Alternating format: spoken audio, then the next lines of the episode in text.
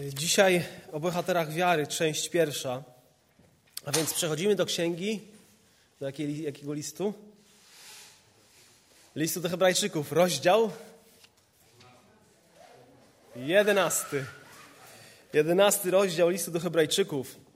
Tydzień temu mówiłem e, troszkę na temat wiary i też pojawiało się pytanie, czy jesteś człowiekiem wiary. No właśnie, bo to w wierze, a nie w oglądaniu mamy pielgrzymować. I końcówka dziesiątego rozdziału listu do Hebrajczyków kończy się takimi słowami: a sprawiedliwy z wiary żyć będzie, i lecz jeśli się cofnie, nie będzie dusza moja miała w nim upodobania, lecz my nie jesteśmy z tych, którzy się cofają i giną, lecz z tych, którzy wierzą i zachowują duszę. Bez wiary nie ma tych wielkich trzech chrześcijańskich u. Pamiętacie, co to jest za u? Usprawiedliwienia. Bez wiary nie ma. Nie ma uświęcenia i nie ma uwielbienia.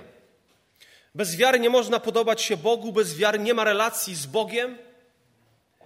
Bez wiary nie ma rozwoju duchowego. A tak naprawdę wierzyć to rozkoszować się Bogiem. Tym wszystkim, czym Pan Bóg jest dla ciebie i dla mnie w Panu Jezusie Chrystusie. I wiara jest stylem życia.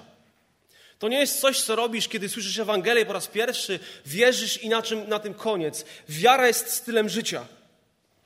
Ona jest esencją, ona jest zasadą twojego chrześcijaństwa. W ogóle chrześcijaństwa. Ona określa prawdziwą duchowość. Czy jesteś człowiekiem wiary? Czy jestem człowiekiem wiary? To jest ta fundamentalna zasada bycia w Chrystusie. I ktoś, kto jest człowiekiem wiary, to uczy się ufać Bogu zawsze. To jest ktoś, kto może ma dużo, to, jest, to może być ktoś, kto jest wykształcony, mądry, ale w swojej mądrości, w swoim wykształceniu cały czas ufa Bogu i szuka Boga. Taki człowiek uczy się pozostawaniu, pozostawania na całkowitym utrzymaniu Pana Boga i to jest bardzo trudne.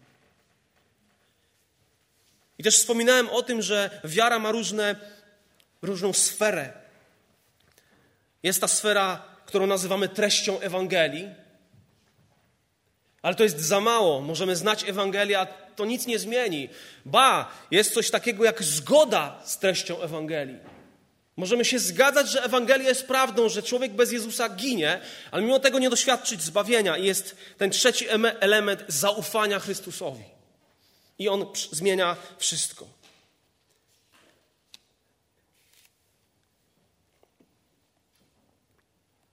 Jedenasty rozdział listu do Hebrajczyków.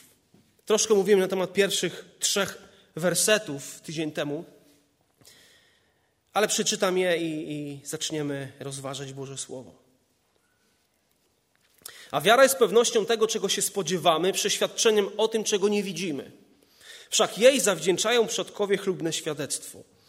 Przez wiarę poznajemy, że światy zostały ukształtowane słowem Boga, tak iż to, co widzialne, nie powstało ze świata zjawisk. I teraz zaczyna się lista bohaterów wiary. I zobaczcie, jakie, jakie słowa powtarzają się ciągle i ciągle w tym rozdziale. Przez wiarę albo dzięki wierze. I znowu przez wiarę. Kolejny bohater przez wiarę, przez wiarę, przez wiarę. Pierwszym bohaterem wiary jest, jest Abel. Przez wiarę złożył Abel Bogu wartościowszą ofiarę niż Kain, dzięki czemu otrzymał świadectwo, że jest sprawiedliwy, gdy Bóg przyznał się do jego darów i przez nią jeszcze po śmierci przemawia. Kiedy Adam i Ewa zgrzeszyli, Pan Bóg obiecał im potomka, który będzie ich ratunkiem, będzie ich zbawieniem. I być może Ewa, kiedy rodziła Kaina, myślała, że to jest ten Zbawiciel, być może to jest ten, który nas uratuje, kto zmiażdży głowę węża, ale ten, który się urodził, nie okazał się Zbawicielem, okazał się mordercą. I może oczekiwali ratunku. I oto pojawiło się dwóch braci, Kain i Abel. Kiedy czytałem ten fragment, to tak na początku To może się wydawać niesprawiedliwe, tak? Cała ta historia Kaina i Abla. Dlaczego akurat Pan Bóg wejrzał na, na ofiarę Abla? Czym Kain zawinił? Ale myślę, że Pan Bóg od czasu, kiedy człowiek upadł, bardzo wyraźnie pokazał, czego on oczekuje. I on pokazał, czego on chce, w jaki sposób należy do niego przychodzić. I myślę, że obaj bracia wiedzieli, że to, co Pan Bóg przyjmie, to przyjmie baranka, który już w tym czasie miał wskazywać na jedynego, na najwspanialszego baranka, który tysiące lat później umrze na Golgocie. Kain przyszedł do Pana Boga z czym? Z tym, co jemu się wydawało za dobre. Bo w końcu zajmował się polem. Ale Pan Bóg nie chce, abyśmy przychodzili do Niego z tym, co nam się wydaje, ale On chce, abyśmy Go uwielbili w taki sposób, jak On tego oczekuje. I Abel tak zrobił. Wiedział, co Pan Bóg powiedział. I złożył, czytamy, wartościowszą ofiarę. Lepszą ofiarę, dlatego że to była ofiara wiary. Kain był człowiekiem czynu, był też religijny, ale nie miał relacji.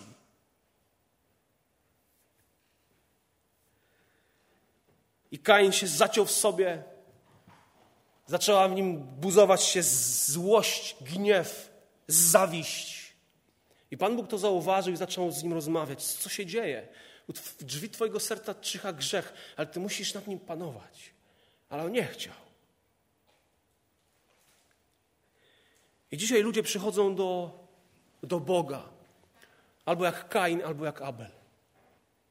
Z tym, co im się wydaje, że Pan Bóg chce, a ci drudzy przychodzą z tym, co wiedzą, czego jakby Pan Bóg oczekuje. Zawiść. I święty Jan w trzecim rozdziale mówił o tym, mówił, mówił o Kainie, powiedział, kiedy mówi o miłości, mówi, że nie mamy być jak Kain, który wywodził się od złego i zabił brata swego. A dlaczego go zabił? Ponieważ uczynki jego były złe, a uczynki brata jego sprawiedliwe. A jeżeli uczynki jego były złe, to serce jego było złe.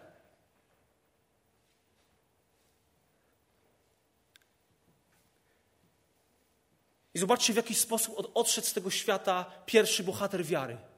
Został zabity. Bohaterowie wiary nie umierają syci, bogaci, obfitujący. Część na pewno tak. Ale inni bohaterowie wiary są mordowani. I no tak nie chcemy skończyć, prawda? Nie chcemy, żeby nasze życie zakończył jakiś morderca.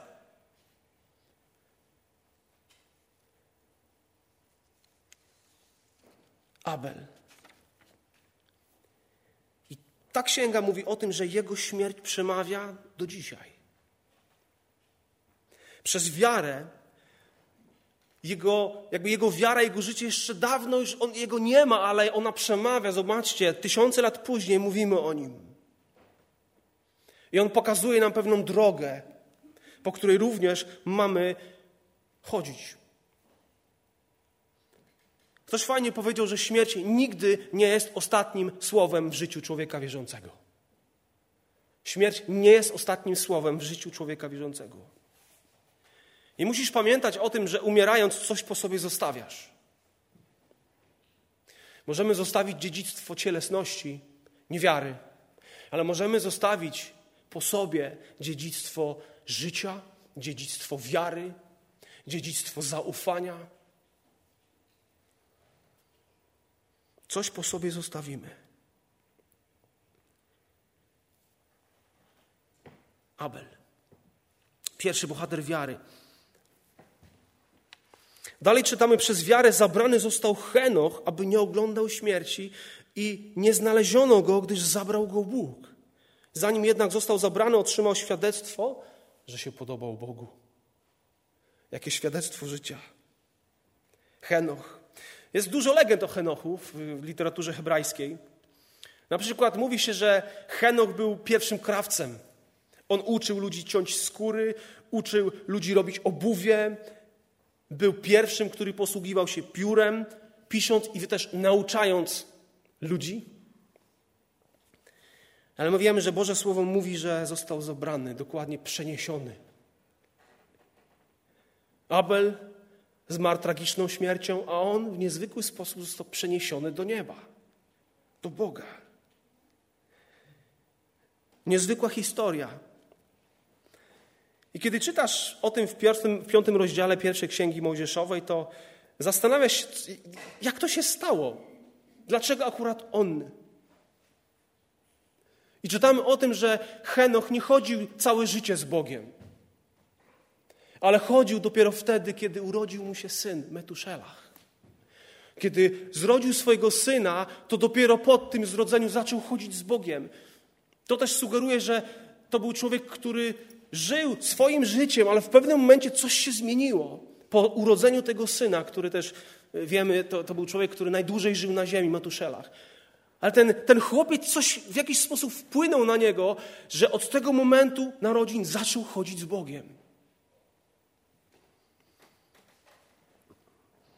I kiedy chodzisz z Bogiem codziennie, to twoja wiara rośnie. Ona rośnie ciągle w społeczności z Bogiem. W tej społeczności z Bogiem jest to pragnienie, aby Jego zadowalać, aby Go pilnie szukać, aby Go, aby Go odnajdować. Społeczność z Bogiem pielęgnujemy przez modlitwę, przez Boże Słowo, przez odpowiednią duchową dyscyplinę, przez uwielbienie. To wszystko pomaga nam chodzić z Bogiem. Czy chodzisz z Bogiem?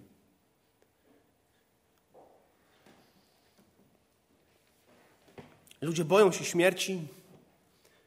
To jest dla niektórych wyrok, tajemnica niewytłumaczalna, nieunikniona, okropna rzecz w życiu. Dla innych, inni twierdzą, że to jest ulga, w końcu będzie dobrze. Znikną, przestaną istnieć. Zakończenie egzystencji, nie będzie mnie. Ale dla wierzących to jest właśnie przejście do zupełnie innej rzeczywistości, cudownej rzeczywistości. Dla jednych to jest cudowna rzeczywistość, dla innych to jest rzeczywistość, w której nie chcieliby się znaleźć, ale się znajdą. Jak to wyglądało?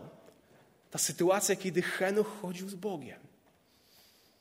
Pewna dziewczynka była na szkółce, słuchała o Henochu, przyszła do domu i zaczęła jej mama wypytywać: córeczko, o czym się uczyłaś na szkole niedzielnej? No, o Henochu. No i zaczęła ciągnąć tą dziewczynkę za język, no ale powiedz coś więcej.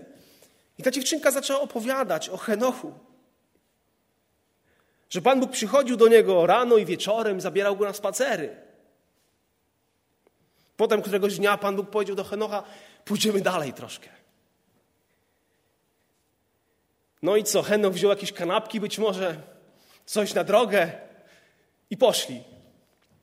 I robiło się późno już i Henoch stwierdził: Boże, jestem już tak daleko od domu, że muszę wracać.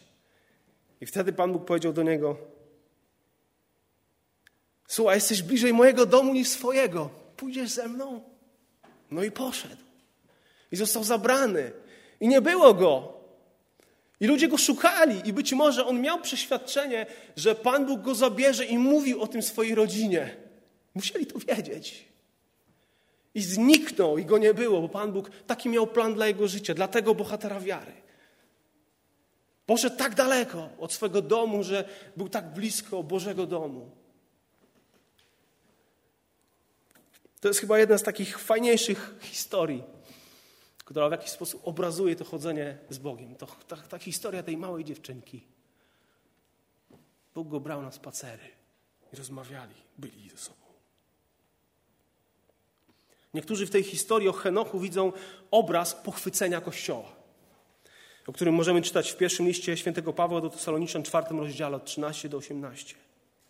A więc mamy Abla, mamy Henocha. I w kontekście Henocha, zobaczcie, jest powiedziane o tym, że bez wiary nie można podobać się Bogu. I o tym mówiłem tydzień temu. Bo ci, którzy do Niego przystępują, a ludzie wiary przystępują do, do, do swojego Boga. Oni muszą uwierzyć, że On istnieje i że nagradza. I w taki sposób Pan Bóg nagrodził wiarę Henocha. Zabrał go. W niezwykły sposób.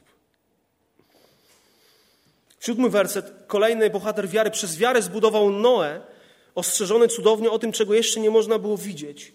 Pełen bojaźni, arkę dla ocalenia rodziny swojej. Przez nią wydał wyrok na świat i odziedziczył usprawiedliwienie, które jest z wiary. Pewnego dnia Pan Bóg przekazał bardzo okropną wiadomość Noemu, że ta ziemia i wszystko, co jest na tej ziemi, zginie.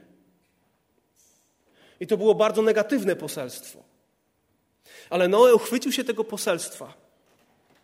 I jego wiara zaczęła spoczywać na tym ostrzeżeniu, na tym, co Bóg powiedział, że zrobi. A zniszczy, zniszczę świat. To powiedział. I kiedy usłyszał to, co ma, ma się zadziać, Noe zabrał się do pracy. Wiemy o tym, że Pan Bóg dokładnie mu powiedział, co ma zrobić. I on był dokładnie posłuszny temu, co, co miał robić. Zaczął budować. Jego życie chyba wywróciło się do góry nogami. Miał wielką, wielkie zadanie, wielką misję i myślę, że, że nie mógł już wykonywać tego, co do tej pory wykonywał. Musiał się całkowicie skupić na tym, co powiedział mu Bóg. Buduj, bo ja zniszczę.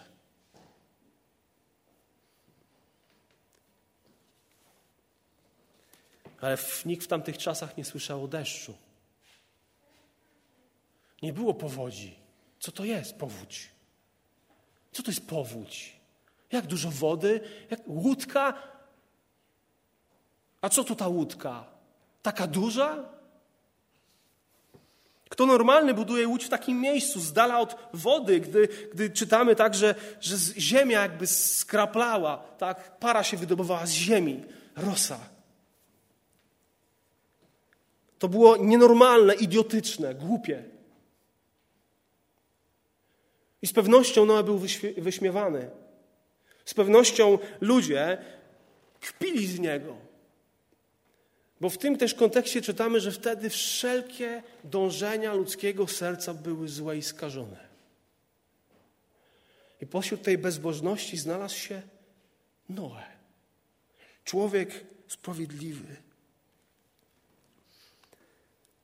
I wiecie co? Kiedy nazywasz się chrześcijaninem, jesteś nim, to chcę ci powiedzieć, że musisz być gotowy, musisz być gotowa, żeby dla sprawy Chrystusa być nazwana głupią, głupcem. Czy jesteśmy? Jezus wspominał o Noe, mówi, że tak, jak be- tak będzie jak za dni Noego. Ludzie będą zajęci swoimi sprawami, będą odrzucali poselstwo sprawiedliwości i wtedy nadejdzie koniec. Będą ignorowali ludzie poselstwo świadectwa, świadectwa sprawiedliwości, świadectwa Noego.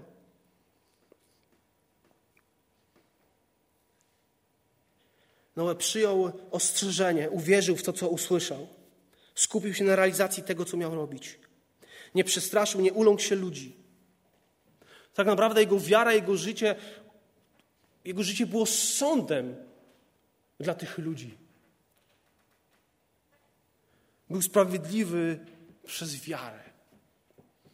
Czasami y, sam też popełniałem ten błąd, że kiedy mówiłem o Starym Testamencie, to wiecie, uczynki, Nowy Testament, wiara. Uczynki, wiara, ale kiedy patrzysz na całe poselstwo, na ludzi Starego Testamentu, to oni, tak jak ludzie Nowego Testamentu, żyli przez wiarę. Żyli dzięki wierze. Od samego początku. Kluczem było zaufanie do Boga. Posłuszeństwo Jego Słowu. Sprawiedliwość, która wywodziła się z wiary. Nie z ich uczynków. Z ich dobroci. Kiedy czytamy Stary Testament i właśnie dochodzimy do, do Noego, to Biblia mówi, że to był człowiek sprawiedliwy. Po raz pierwszy pojawia się to słowo sprawiedliwy Noe. I przez ponad sto lat, około sto dwadzieścia lat Noe budował arkę. Myślę, że czasami tracił siły. Czasami było mu ciężko, ale pracował. Zaangażował całą swoją rodzinę. I ktoś powiedział, że ten człowiek przez sto dwadzieścia lat tyle pracował, przez sto dwadzieścia lat zwiastował sąd, zwiastował ratunek, mówił o arce i nikt się nie nawrócił. Zgadzacie się z tym? Wykonywał dzieło dla Boga, sprawiedliwie zwiastował ludziom i się nikt nie nawrócił. Ale myślę, że to nie jest prawda. Dlatego, że zdobył całą swoją rodzinę. On, jego żona weszli do arki, jego synowie i żony jego synów. On zdobył całą swoją rodzinę. Oni uwierzyli w to, co on, o czym on mówił. I to jest wielka rzecz. Zdobyć całą swoją rodzinę dla Bożego Królestwa. Nie jesteśmy w stanie zmusić naszego, naszą córkę, naszego syna do wiary w Jezusa Chrystusa, ale możesz mu pokazać życie wiary. Możesz mu pokazać posłuszeństwo. I Pan Bóg, jeżeli masz rodzinę, to daje ci konkretną publikę. Konkretne audytorium. I On pragnie, aby poselstwo Ewangelii było jasne, jasno zwiastowane słowem i życiem. Twoja rodzina jest niezwykłym darem i ten dar możesz zabrać ze sobą do wieczności. To jest niemożliwe bez wiary.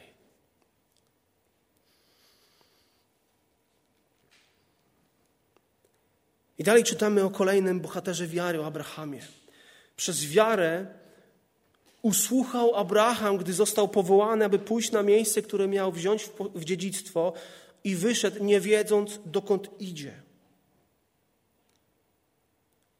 Przez wiarę osiedlił się jako cudzoziemiec w ziemi obiecanej na obczyźnie, zamieszkawszy pod namiotami z Izaakiem i Jakubem, współdziedzicami tejże obietnicy. Oczekiwał bowiem miasta mającego mocne fundamenty, którego budowniczym i twórcą jest Bóg. Przez wiarę sa, również Sar, sama Sara otrzymała moc poczęcia, to mimo podeszłego wieku, ponieważ uważała, go, uważała za godnego zaufania tego, który dał obietnicę. Przeto też z jednego człowieka, i to nieomal obumarłego, zrodziło się potomstwo tak liczne, jak gwiazdy na niebie i tak, jak piasek na brzegu morskim, którego zliczyć nie można.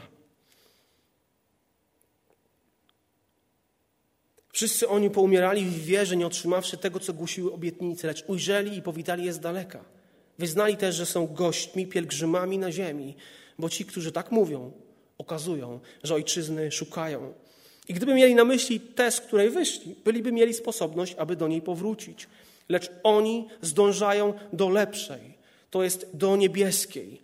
Dlatego Bóg nie wstydzi się być nazwany ich Bogiem, gdyż przygotował dla nich miasto.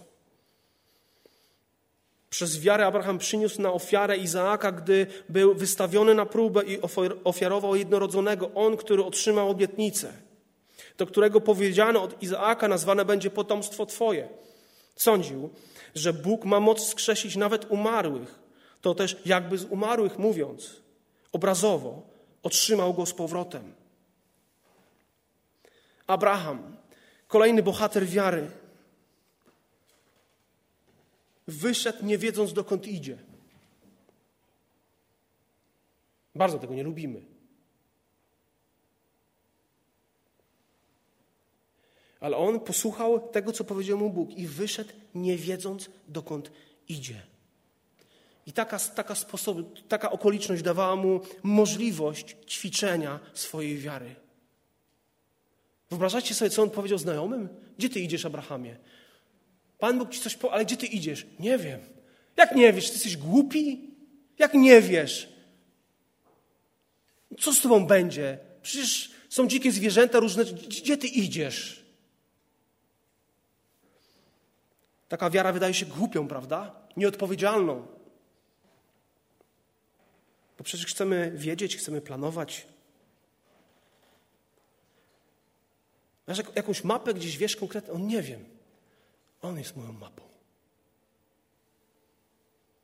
Psychiatryk. Od razu. Coś jest nie tak. Ten człowiek coś sobie ubzdurał, idzie w nieznane, twierdzi, że Bóg do niego coś powiedział, zabiera swoją rodzinę.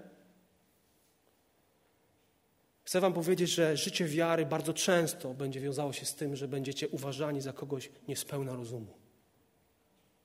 Ale niech tak będzie. Niech tak będzie. Dla Chrystusa. mogło być głupim. Dla Chrystusa mogło być nieodpowiedzialnym. Ale bardzo często boimy się ludzi i tego, co powiedzą. Dlatego zostajemy w tym miejscu, w którym jesteśmy, kiedy jest wygodnie, kiedy jest bezpiecznie, kiedy wszystko ogarniam, kiedy wszystko mogę policzyć, dwa plus dwa jest cztery, wszystko się zgadza, jesteśmy wspaniale. I chodzenie w wierze może sprawiać takie wrażenie lekkomyślności, nierozsądności. I jemu nie przeszkadzało mieszkanie w namiocie. Z jednego miejsca na drugie miejsce, z jednego miejsca na drugie. Kiedy ja się osiedlę, kiedy ja się zbuduję, kiedy ja poczuję się tak już bezpiecznie, tak dobrze.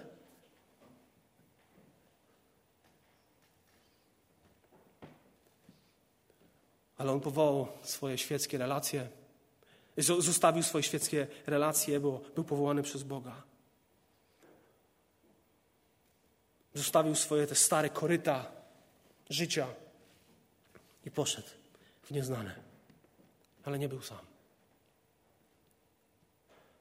Był posłuszny Bogu, kiedy nie wiedział, dokąd idzie. To jest kolejna lekcja dla każdego z nas. Czytamy o tym, że przez wiarę wyszedł, nie wiedząc, dokąd idzie. Przez wiarę osiedlał się jako cudzoziemiec. To tu, to tam, to tam. Ta historia również mówi o jego żonie Sarze, która była staruszką, ale otrzymała moc poczęcia nowego życia. I to było z wiary. To było z wiary. Pamiętacie, jak zareagowała na początku Sara, kiedy usłyszała, że będzie miała dziecko? Jak zareagował Abraham również? Zaśmiali się. Niedowierzanie. To jakiś żart. To jakiś żart. Już z tym wyjściem było grubo. Nie wiedziałem, gdzie idę, ale teraz jakieś... Przecież spójrz na nas, Panie Boże. To jest niemożliwe. I zazwyczaj, kiedy Pan Bóg pokazuje pewne rzeczy Bożemu człowiekowi, to on nie dowierzy na początku. Może stwierdzi, że jest taki mały, niegodny, to jest niemożliwe. Ale potem jest taki czas refleksji, kiedy budzi się zaufanie do Boga. I mówisz, dobrze, wiem, że tak będzie. A potem jest wiara w niemożliwe i się dzieje. I się dzieje. Kiedy człowiek uchwyci się Boga, Jego łaski, że z takiego ludzkiego punktu widzenia to jest niemożliwe, ale z powodu Boga staje się możliwe. Jak to dobrze, że jest to z powodu Boga. Że tyle rzeczy w naszym życiu może się zadziać z powodu Boga. Kiedy cały ten świat może mówić, że to jest niemożliwe, ale z powodu Boga staje się możliwe.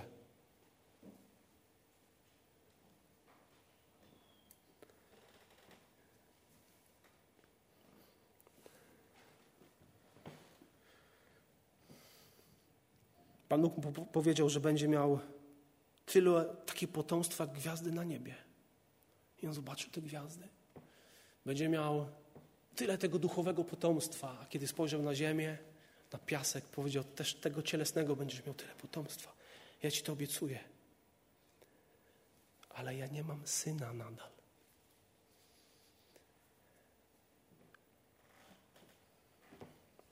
On był posłuszny Bogu, kiedy nie wiedział, jak zostanie wypełniona Boża wola w jego życiu. Ja jestem stary, moja żona jest stara. Jak? A jednak był człowiekiem wiary. Przez wiarę osiedlał się, był obcokrajowcem, cudzoziemcem i to jest bardzo fajny obraz tego, że on gdzieś podążał. Że on nie miał się osiedlić. Że on miał gdzieś indziej dom. Ten prawdziwy, ten właściwy. Że to był obcokrajowiec. I wiecie, jak w tamtych czasach patrzy, patrzyli ludzie na obcokrajowców. Nie byli zapraszani, chodźcie tutaj. Nie. Ludzie byli podejrzliwi, kim, kim jest ten człowiek, skąd on się wziął, co on, jakie ma zamiary. Nie ufano takim ludziom, pielgrzymom, gościom, cudzoziemcom. Wyszedł z Ur Chaldejskiego. Ta Chaldea, ten, ten teren, to, było, to była bałwochwalcza ziemia, która była tak naprawdę z powodu bałwochwalstwa przeklęta. I poszedł, szedł do, w kierunku ziemi obiecanej. Przekroczył rzeki, przyszedł do Kanaanu, do dobrej ziemi, do ziemi błogosławieństwa. Mieszkał w namiocie, ponieważ jest przybyszem. Jest pielgrzymem, wędrowcem. On musiał być zawsze gotowy do wyruszenia, bo tak Pan Bóg chce. Gotowy do ruchu. I tak, tak sobie myślę, że ja, ja muszę być gotowy tak właśnie działać. Nie mogę się zakorzeniać za bardzo w takiej sytuacji, w takiej okoliczności, w takim miejscu. Dlatego co będzie, jeśli Bóg mówi, powie do mnie, ruszaj. Powiem, nie mogę, wrosłem za bardzo tutaj.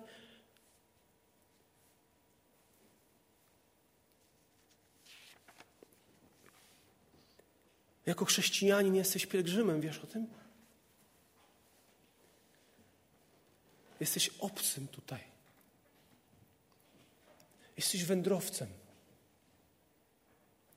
To znaczy, że nie możemy tutaj budować wszelkich swoich sił, pieniędzy, ładować tutaj w to, co widzę, tu, gdzie mogę mieszkać.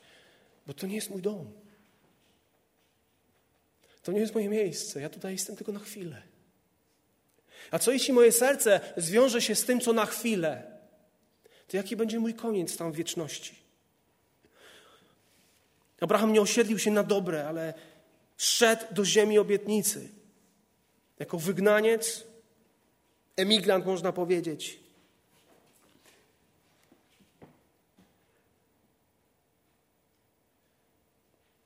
On ufał Bogu, kiedy nie wiedział nawet, kiedy Pan Bóg wypełni swoją obietnicę. I zobaczcie, w jaki wspaniały sposób autor tego listu mówi, gdzie, w jakim kierunku Abraham, Sara i ludzie wiary zdążali. Do jakiej? O jakiej tu jest mowa? O jakim mieście? Miasto, które ma mocny fundament. O czym jest mowa? Jakiej ojczyzny oni szukali, ci mężowie wiary?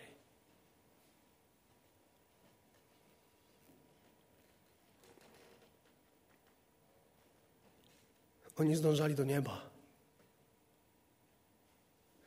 Abraham, idąc do ziemi obiecanej, myślał o ziemi obiecanej, ale on wiedział, że to nie jest koniec, że on musi iść dalej.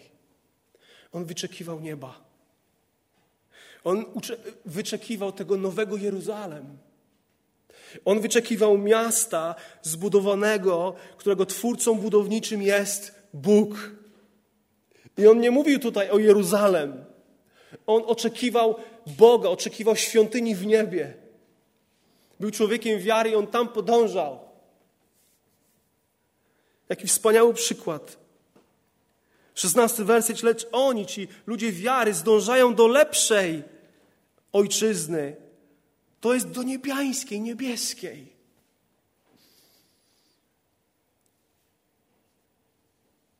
A gdzie ty idziesz? Dokąd ty idziesz i ja? W tej naszej codzienności do czego my zmierzamy? Do czego się przybliżamy? Czego chcemy się uchwycić i co jest naszą ojczyzną? Czego my pragniemy? Za czym tęsknimy? Wokół czego organizujemy swoją codzienność, swój czas, swój wolny czas, swoje pieniądze?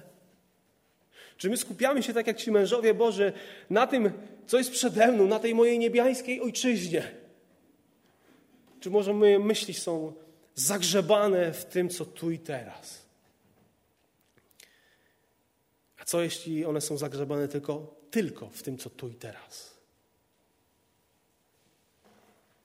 To jest niewiarygodne. Ci ludzie zdążali do nieba.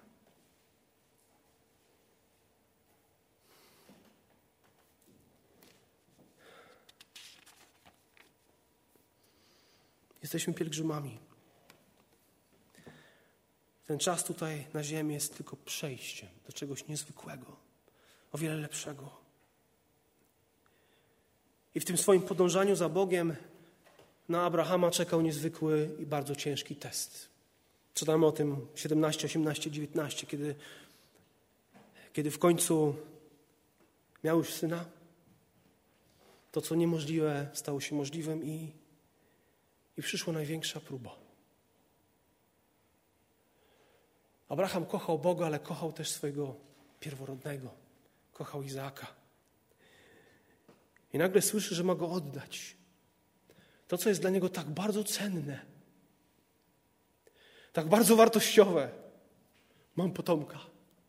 obietnica spełniona, a Pan Bóg mu ją chce go w jakiś sposób zabrać.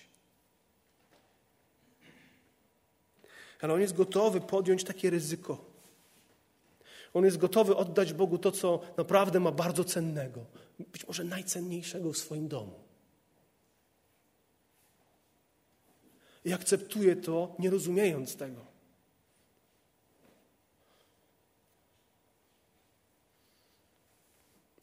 Akceptuje to, czego nie może zrozumieć. Ale jak, Boże? Dlaczego on?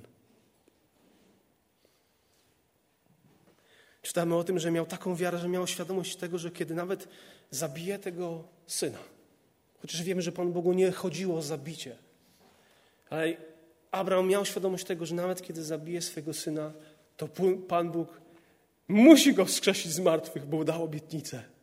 Od Izaaka będą się nazywać pokolenia, gwiazdy na niebie. A więc to jest niemożliwe, że on umrze, że tak pozostanie. On był człowiekiem wiary.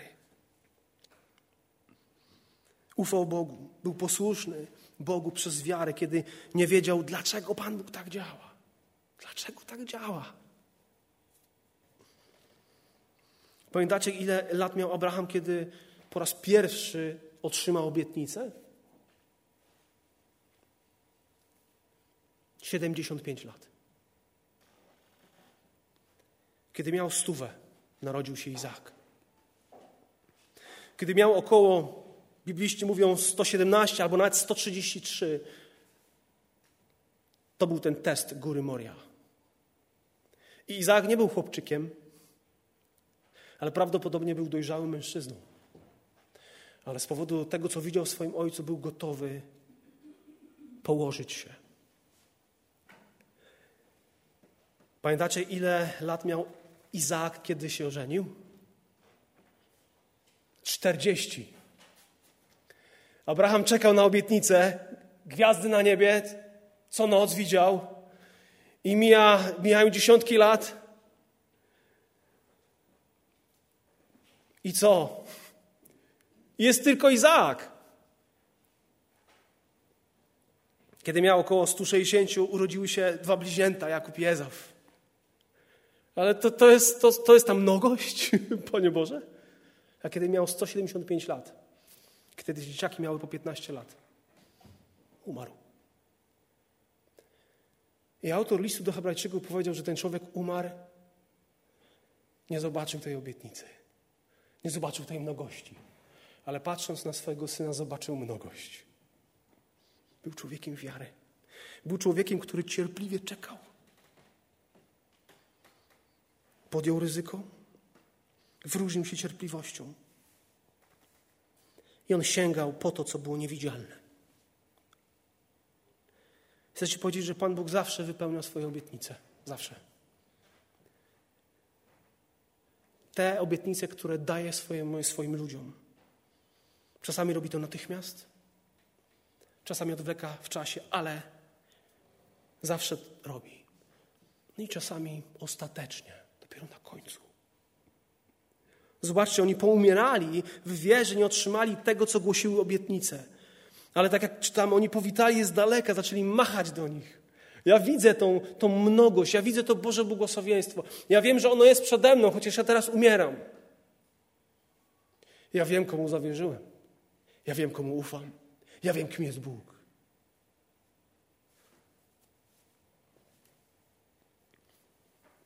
Dalej czytamy o Izaaku, który przez wiarę udzielił Jakubowi, Jezawowi błogosławieństwa.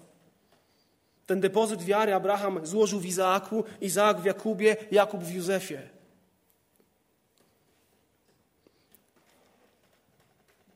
Czytamy o tym, że Jakub przez wiarę pobłogosławił każdego z synów Józefa. Błogosławił też później wszystkich swoich synów. To wszystko się działo przez wiarę. Kiedy patrzysz na przykład na życie Jakuba, na jego początek i na jego koniec, to widzisz diametralną przemianę. Z oszusta, krętacza, na kogoś, kto mówi: Bóg, który prowadził mnie jak pasterz. I widzisz go jako gościa, który utyka, bo walczył z Bogiem i zwyciężył. Widzisz go jak kogoś, jako kogoś, kto zaczął ufać Bogu. Kiedy patrzysz na patriarchów, to widzisz, że to nie byli ludzie doskonali, że to nie, nie byli ludzie święci, ale to byli ludzie wiary. I dzięki tej wierze byli nazwani sprawiedliwymi. I taka sprawiedliwość dawała im dostęp do nieba, do Boga. Ta niezwykła zmiana Jakuba, ona się zadziała tylko i wyłącznie ze względu na społeczność z Bogiem, jaką on miał.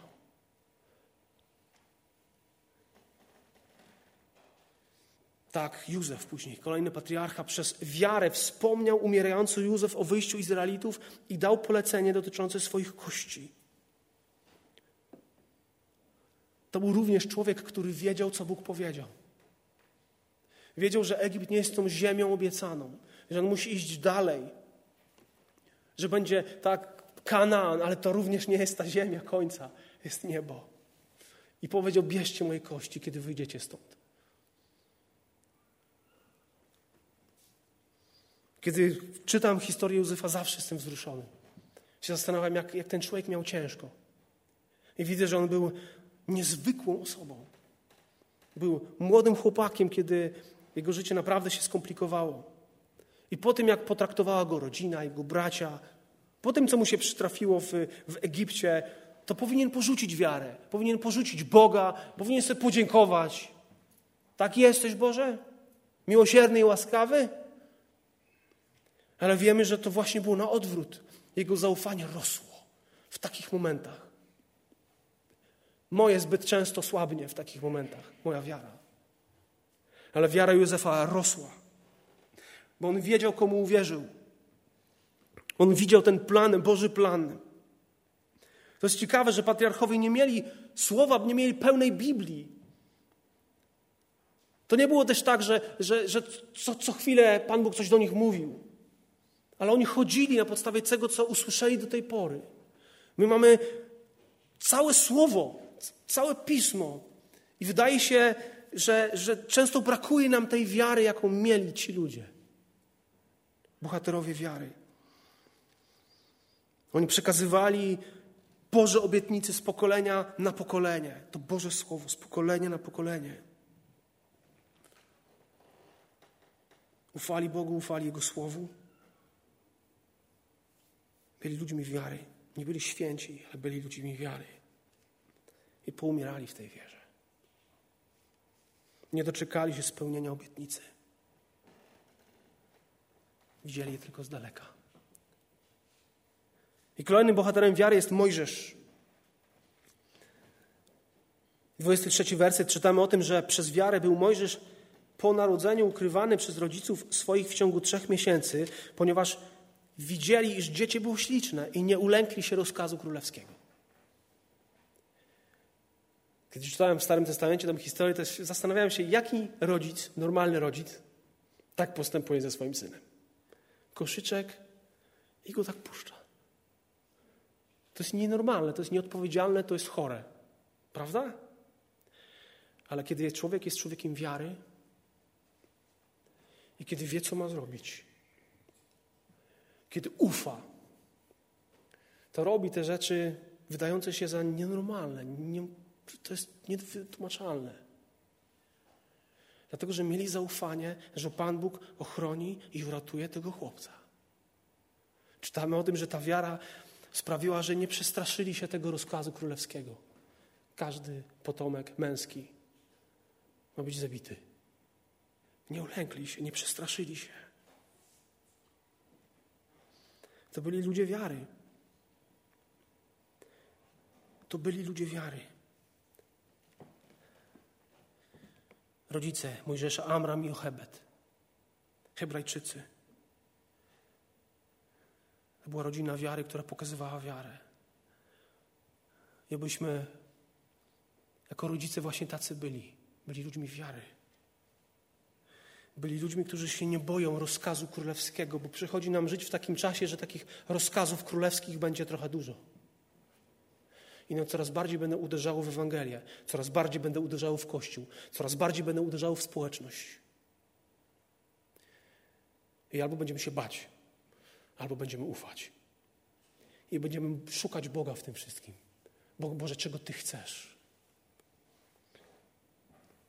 Czego Ty, Boże, chcesz? Myślę, że Mojżesz miał niezwykłe szczęście, mając takich rodziców. Był malutki.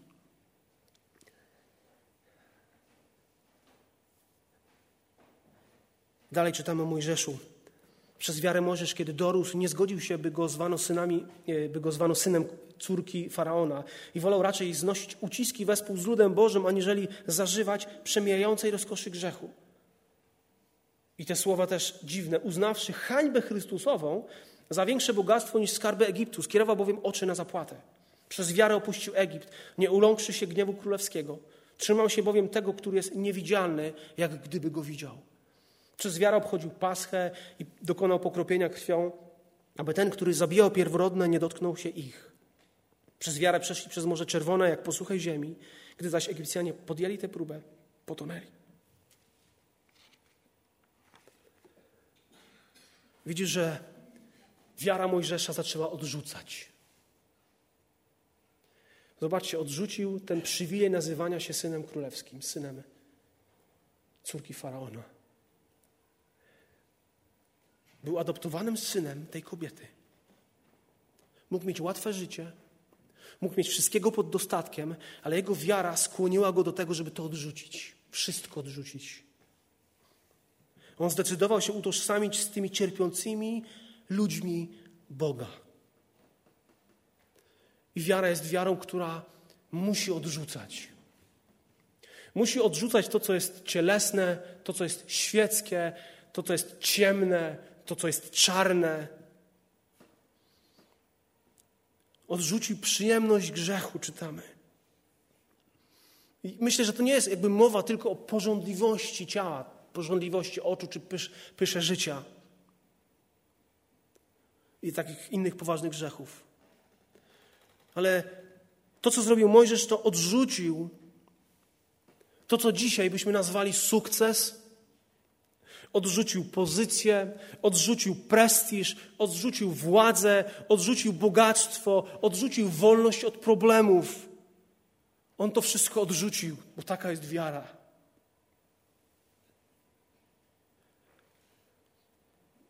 Dlaczego to zrobił? Bo coś widział.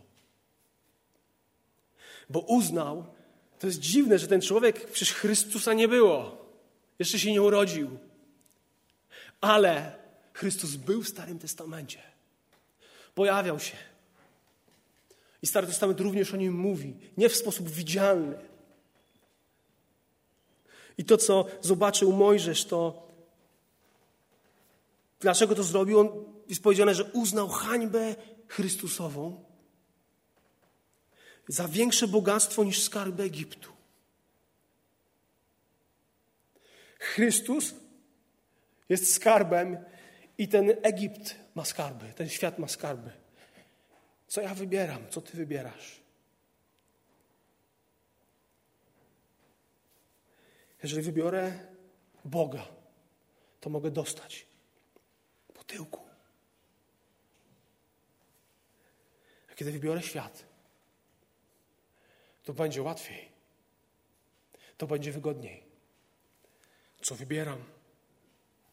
On wybrał hańbę Chrystusową, obelgę Chrystusową. Wiara wiąże się z tym, że musisz odrzucać, odrzucać rzeczy. Ona wiąże się, tak jak jest powiedziane, z hańbą, ale również na końcu wiary czeka nagroda. O tym mówi ta księga. On skierował oczy na zapłatę. On wiedział, że pewnego dnia pojawi się w obecności świętego Boga, który zacznie rozdzielać, zacznie płacić. I on tego zapragnął. Opuścił pałac, nigdy do niego nie wrócił, żeby tam sobie zamieszkać i wieść spokojne życie. Ale znosił prześladowanie, znosił ataki ze strony tego ludu, który został wyprowadzony. Wielokrotnie padał na twarz. Wielokrotnie był źle oskarżany, często oskarżany, to wasza wina, to wasza wina. Dajcie nam chleba, głodzicie nas, niczego nie mamy, wracamy do Egiptu. Ale to był człowiek wiary. A więc on ufał Bogu. Kierował oczy na zapłatę. Widzisz wytrwałość Mojżesza. I wiecie, że to nie było, to nie było coś naturalne dla niego. Pamiętacie, jaki był, kiedy po raz pierwszy Bóg mu powiedział, pójdziesz do Egiptu? Nie, ja się nie nadaję. Ja, ja nie jestem tego typu człowiekiem. Weź kogoś innego. Ale potem czytasz, że był wytrwały w tym, co robił. Pokorny, jeden z najbardziej pokornych ludzi. I ta wytrwałość była darem, darem wiary dla niego.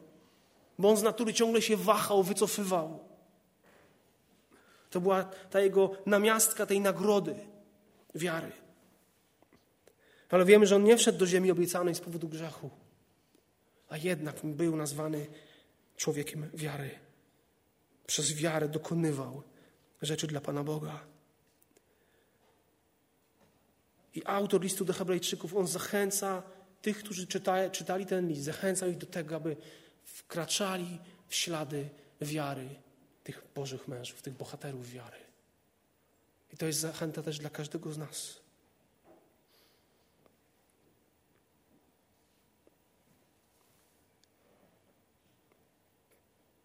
Przez wiarę opuścił Egipt, nie uląkszy się gniewu królewskiego.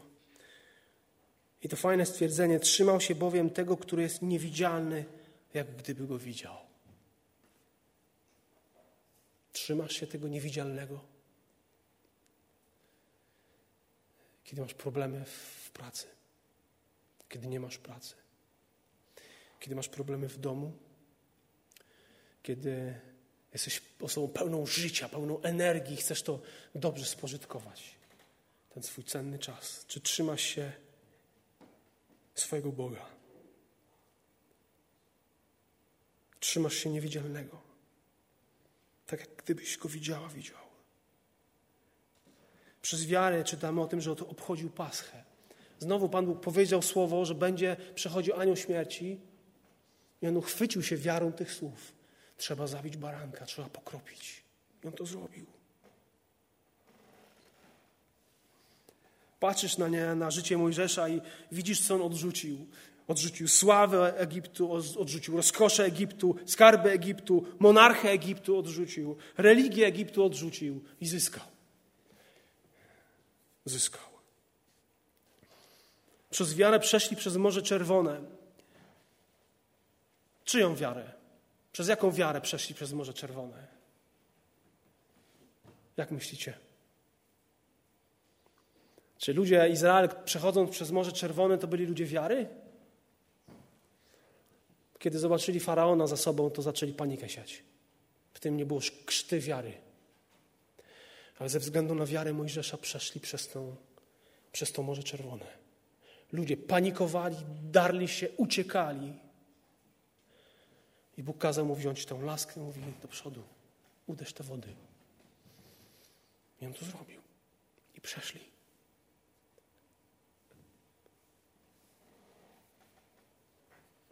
Kiedy ufamy Bogu, to otrzymujemy to, co Pan Bóg ma dla nas. Kiedy ufamy sobie, to otrzymujemy tylko to, co, co może zrobić słaby człowiek. Jego posłuszeństwo, posłuszeństwo Mojżesza było niezależne od okoliczności i konsekwencji. I dalej, kiedy czytamy, to ten autor wiary nic nie mówi o czterdziestu latach wędrówki po pustyni. Prawda? Bo to nie była wędrówka wiary. Bo to była wędrówka niewiary. I Boże Słowo mówi, że wszyscy ci, którzy wyszli z Egiptu powyżej dwudziestego roku życia, umarli. I Pan Bóg powiedział, te dzieci, o których mówiliście, że umrą z powodu głodu, ja je wprowadzę, ale nikogo z was. Bo oni nie weszli z powodu niewiary. Pamiętacie, kto tylko wszedł? Z tego pokolenia narzekaczy? Jozue i Kaleb. Tylko oni, którzy wierzyli swojemu Bogu, damy radę, Pan Bóg obiecał, damy radę, wejdziemy. Wszyscy pomarli. Dlatego autor tego rozdziału, no nikt nie, nic nie mógł napisać na temat wiary Izraela, bo jej nie było wtedy. Bo odejście od Boga była bezbożność, narzekania.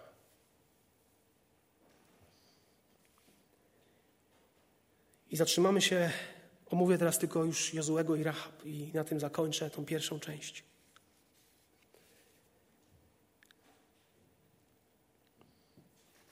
Przez wiarę runęły mury Jericha. okrążana przez siedem dni. Przez wiarę nie zginęła nierządnica Rahab wraz z nieposłusznymi, bo przyjęła przyjaźnie wywiadowców. Jozue był następcą Mojżesza. Pan Bóg kazał wybrać tak Jozuego, to był, to był przywódca, człowiek, który też odniósł sukces, bo ufał Bogu. I dopóki on żył i starsi, którzy byli blisko Jozuego, to Boże Słowo mówi, że jakoś ten lud się trzymał. Ale kiedy umarł, to popłynął w bezbożność. Jozue dostał obietnicę, że mają wejść, zdobyć pierwsze miasto, fortecę Jericho. To było miasto, które było bardzo trudne do zdobycia. No to była po prostu forteca. I znowu absurdalna rzecz, którą mieli robić. Pamiętacie, co mieli robić Izraelici? Mieli codziennie okrążać to miasto, okrążać to miasto. Raz i spokój, w totalnej ciszy. I drugi dzień jedno okrążenie, a siódmego mieli siedem razy. A potem kapłani mieli dąć w trąby, lud miał się wydzierać w niebogłosy po, tym, po tych siedmiu dniach ciszy i Bóg powiedział, mury Jericha runą. I oni to robią.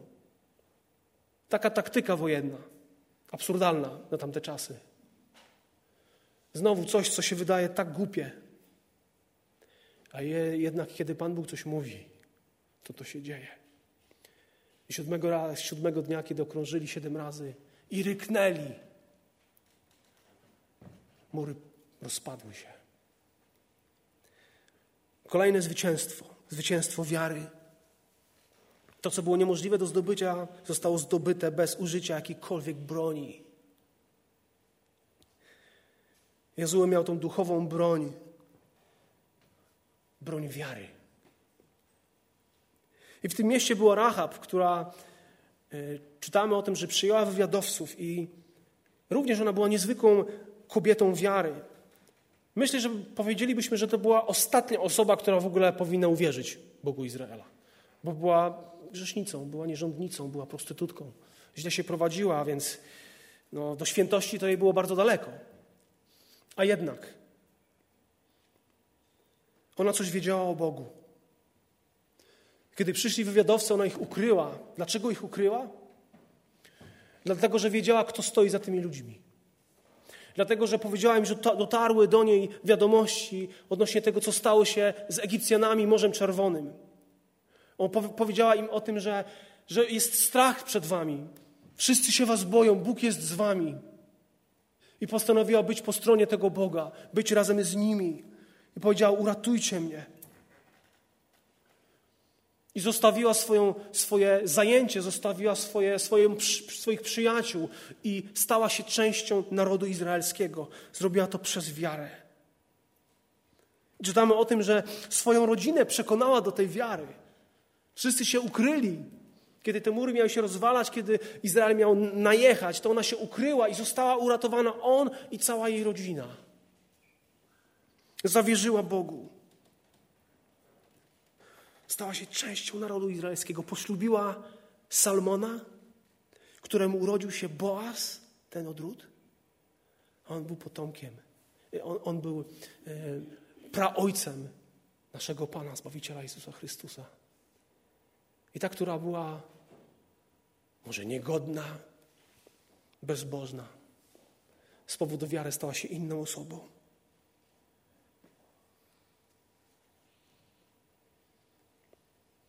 Do tego miejsca Boże Słowo.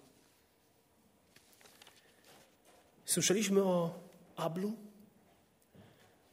i ta jego wiara, która była taką uwielbiającą wiarą, przynoszącą ofiary. Słyszeliśmy o Henochu, który chodził z Bogiem. Zaczął to czynić, kiedy urodził mu się syn. Został zabrany. Czytaliśmy o, czytaliśmy o Noem, który miał taką działającą, zwiastującą wiarę. Czytaliśmy o Abrahamie i o Sarze, którzy doświadczyli tego, co było niemożliwe. Abraham był posłuszny, kiedy nie wiedział, dokąd idzie. Nie wiedział, jak zostanie wypełniona Boża, Boża wola w jego życiu. Nie wiedział, kiedy Bóg wypełni swoje obietnice. Nie wiedział, dlaczego Pan Bóg tak działa. Ale to był człowiek wiary. To był człowiek, który skupiony był na niebie. Czytaliśmy o innych patriarchach, o Izaaku, Jakubie, Józefie. Czytaliśmy o Mojżeszu, o rodzicach Mojżesza, o tym, że się nie bali.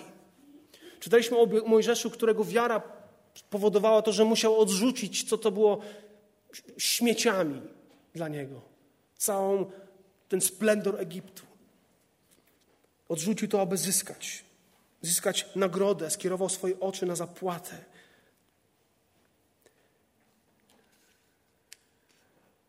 Czytaliśmy o Jozuem i o Rahab. Czy jesteś człowiekiem wiary? Czy jesteś człowiekiem wiary? Czy chcesz wchodzić w ślady bohaterów wiary, do czego jesteśmy zachęcani? Czy chcesz być osobą, która uczy się ufać Bogu bez względu na koszta, bez względu na wszystko? Bądź taką osobą. Bądź osobą wiary. Powstańmy do modlitwy. Amen.